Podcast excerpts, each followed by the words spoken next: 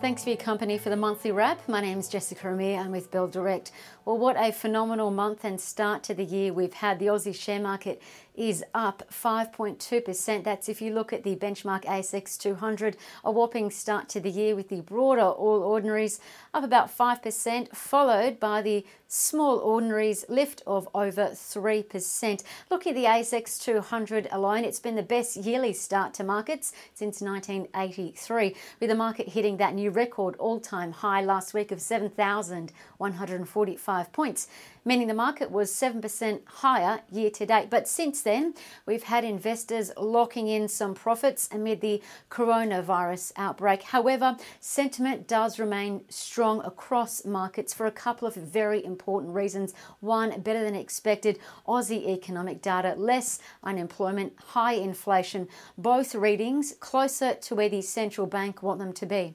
Better than expected US economic data also helped with their rates remaining on hold in the US, with the Federal Reserve Chair saying the labour market remains strong and employment participation is continuing to rise, and earnings season in the US is also helping keeping the major indices in record neighbourhood. As 70% of the top 500 companies that have reported have beat forecast. Plus, Apple shares hit a new record all time high after reporting stronger than expected results.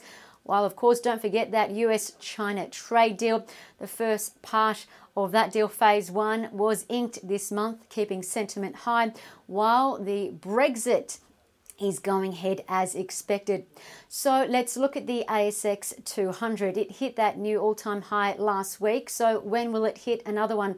Well, we don't know, but just looking at the historical numbers, it tells us that markets pretty much reach a all-time high on average every 19 days after an all-time high has been reached. That's if you look at the numbers from 1989 excluding the dry spell from 2007 to 2019. The numbers also say about 93% of the time a new all-time high was set within the next month. But what about the coronavirus? Well, despite what you read in the headlines, we had a look at the virus outbreaks and epidemics since the 1980s. They've all had varying impacts on markets, but this chart shows us from the HIV outbreak in 1981 to SARS in 2003 to swine flu, Zika, and Ebola. All these events cause short term impacts on markets, regardless of what was going on. Many other factors to consider, of course, but this is just looking at the numbers.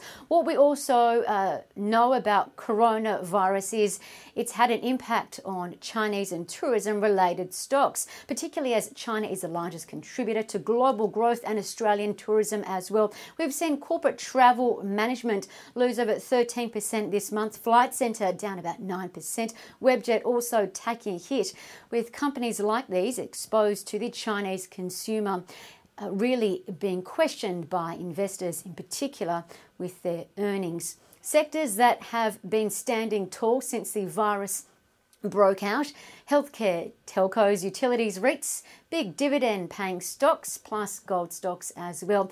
Let's look at the best performing sectors in January. Well, all sectors joined in the rally. Healthcare up the most, 13%, followed by tech stocks up 10%. Energy, the only lagging, but remained in positive territory though, really succumbing to pressure for, of the oil price as supply and demand concerns both weigh.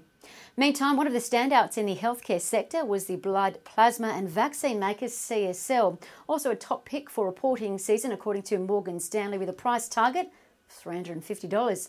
CSL shares closed at yet another all time high as well on Thursday, $319 early in the day, in fact. And it looks like it could become the largest stock on the Aussie share market, taking the thunder away from CBA. Plus, there are also whispers mounting that CSL is developing a vaccine cure or some type of treatment for the coronavirus, as particularly this company, CSL, is the world's leader in vaccines and antibodies known as immunoglobulins. What other big stocks were on the move? Well, plenty. PolyNovo continued to shine, rising 48% to another all time high, $2.94, as its skin repair technology developed by the CSIRO continue to roll out across the globe, with its treatment now being used in the UK, Germany, and Switzerland. Consensus also expects PolyNovo could make a profit or break even for the first time this year. Afterpay also in the lead, up 30%, hitting a new all time high after closing off their share purchase plan. Going the other way, aerial imaging company Nearmap fell the hardest, 28%, after announcing they lost a key US customer. But remember, this company was one of the market darlings last year, up almost 70%. And Treasury Wine Estates shares lost about 19% after cutting their full year growth forecasts amid a challenging US wine market. And what to watch next week and beyond on the economic horizon? Well, in the US on Friday, economic data of GDP is out with expectations that growth will remain at an annualised pace of 2.1% in the fourth quarter of last year. As for what to expect for the rest of the year, well, the IMF expects growth to drop from 2.3% clocked last year to 2% this year. Over in Europe, the European Union gave the nod for the UK to leave the EU, meaning from Monday next week, no UK lawmakers will be in European Parliament. And back home on Tuesday, the RBA is not expected to cut rates and it's expected to keep the rate, the central interest rate at 0.75%, as those two important factors, employment and prices are getting closer to where the RBA wants them, meaning the economy is strengthening its muscle. Inflation, let's remember, rose 1.8% year on year in the December quarter, and food inflation in particular is expected to remain high for the first half of this year on the back of the bushfire and drought impacts. And don't forget, last but not least, confession season officially kicks off next week. So tune in each and every day. We'll cover what you need to be across in the main companies that report with news in 60 seconds. And don't forget to tune in to our daily market updates on Bell Direct TV or on YouTube as well. Plenty to sink your teeth into. That's it from me. Take care, stay safe, and I'll see you next time. Bye for now.